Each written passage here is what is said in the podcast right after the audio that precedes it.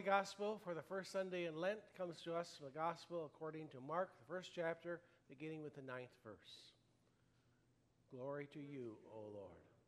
In those days, Jesus came from Nazareth, Galilee, and was baptized in the Jordan. And just as he was coming up out of the water, he saw the heavens torn apart and the Spirit descending like, in, uh, like a dove on him. And the voice of heaven came, You are my beloved Son, with whom I am well pleased. And the Spirit immediately drove him into the wilderness. He was in the wilderness for forty days, tempted by Satan, and he was with the wild beasts, and the angels waited on him. Now, after John was arrested, Jesus came to Galilee proclaiming the good news of God, saying, The time is fulfilled, the kingdom of God has come. Repent, believe in the good news, the gospel of our Lord. You, you may be seated.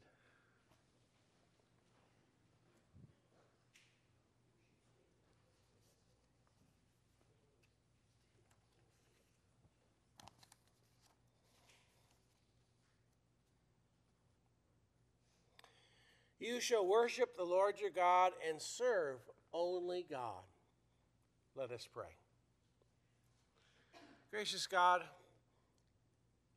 help us, especially during this season of Lent, to return to you, to allow our hearts to really take a hold of you and be able to follow your example set for us in Christ. Help us to resist temptation to put anything else above you to be able to worship you, praise you, and serve you alone. Because indeed, you are the author of life, both now and forever. In Jesus' name we pray. Amen. Well, today I want to begin by reading the full Gospel of a Temptation story. We kind of got the cliff notes in the Gospel for today. It's just abbreviated, and to me, it doesn't seem to be quite right to start Lent without hearing the whole story of Jesus in the wilderness, tempted by the devil. So I want to read to you from the Gospel of Mark. Then Jesus was led by the Spirit in the wilderness to be tempted by the devil. After fasting 40 days and 40 nights, he was hungry. The tempter came to him and said, If you are the Son of God, tell these stones to become bread. And Jesus answered, It is written, Man should not live by bread alone, but on every word that comes from the mouth of God. Then the devil took him to the holy city, and he stood on the highest point of the temple. If you are the Son of God, throw yourself down, for it is written, He will command His angels by their hands, that not, not, you will not strike your foot against stone. Jesus answered him, It's also written, Do not put the Lord your God to the test. Again, the devil took him to the very high mountain and showed him all the kingdoms of the world and their splendor. All of this I will give you if you bow down and worship me. And Jesus said, Away from me, Satan, for it is written, Worship the Lord your God and serve only him. And the devil left him, and the angels came and attended to him. I always think that that's, that's the full story, and to be able to look at what is Lent all about. One thing I just going to, because I already Martin mentioned Martin Luther, one I recommend highly, and it sounds like a professor here talking, but a book called uh, Martin Luther's Easter book. And it really is a good resource as you follow the season throughout Lent, and especially Holy Week. If you don't have a copy of this, you can get one on Amazon for about $1.50. and so it's really worth having. There's also a Christmas book, too.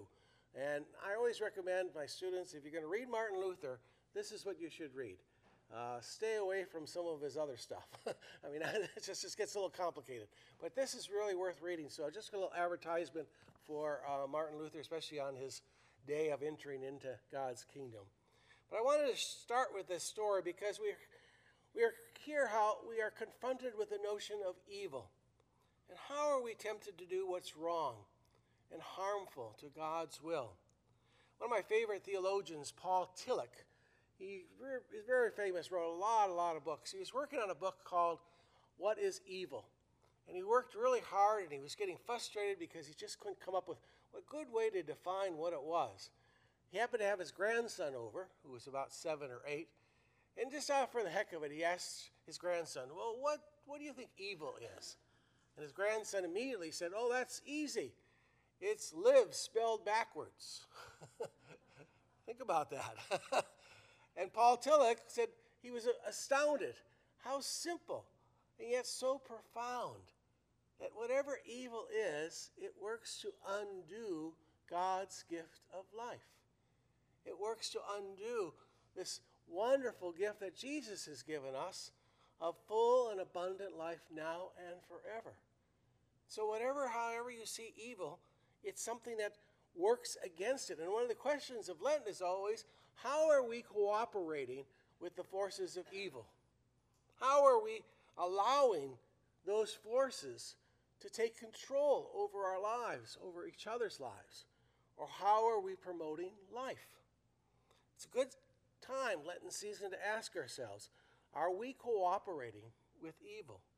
Jesus makes it clear that the devil, the primary issue at heart here, isn't just, I got to do what's right or got to make sure not to sin or all of that. No, what's at the heart of the issue is idolatry. It's worshiping something other than that is God. Who do you worship? Who do you serve over and against God? And idolatry doesn't mean just falling victim to that which is bad. In fact, many times it's what we think is good. And that's where we come so caught up into it and captivated by it. We finally find out that we put that first in our lives and put that as the truth of what, what really matters. Well, as most of you know, I, one of my heroes, is a Lutheran pastor named Dietrich Bonhoeffer. And most of you have been maybe to my Bonhoeffer Festival, and I want to invite you again, April 18th. It's over at Good Shepherd Lutheran Church in Claremont. At 12:30 is lunch, 1:30 to 3:30 is the program, and this is going to be the 12th annual Bonhoeffer Festival.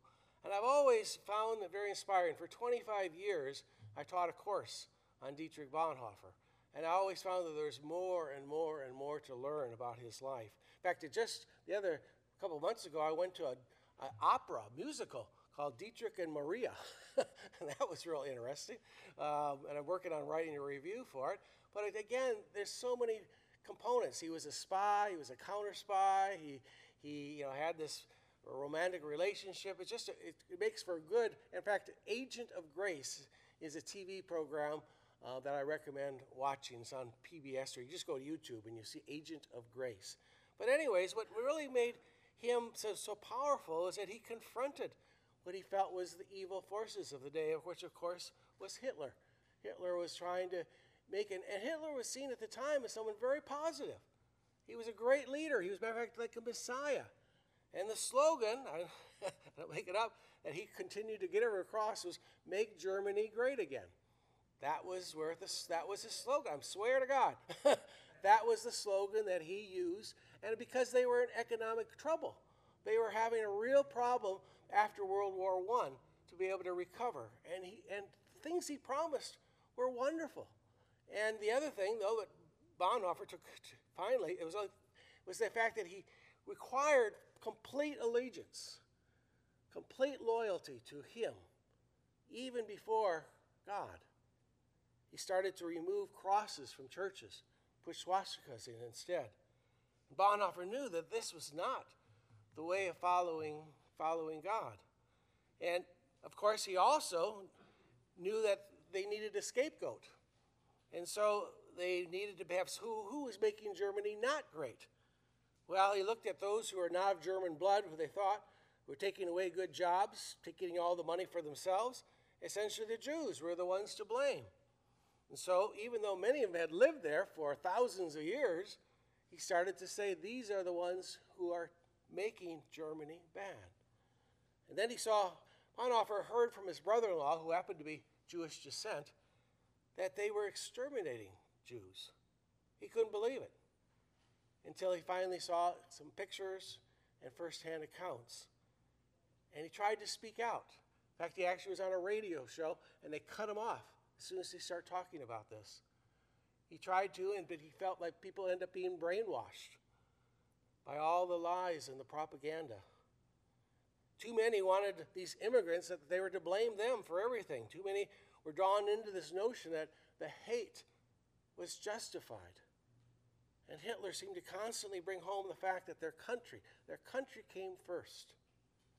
essentially like a Christian nationalism. And just like Jesus in the wilderness, Dietrich Bonhoeffer returned to God's Word, which makes so clear that we are to follow the God of love, not hate, to care for the welfare of your neighbor. The commandments are, can't be any clearer. Love your neighbor as yourself. Do not judge, lest you be judged. Be willing to sacrifice your own welfare for another person. This is what God's word does to us. It brings home to us and challenges us to hold on to the truth.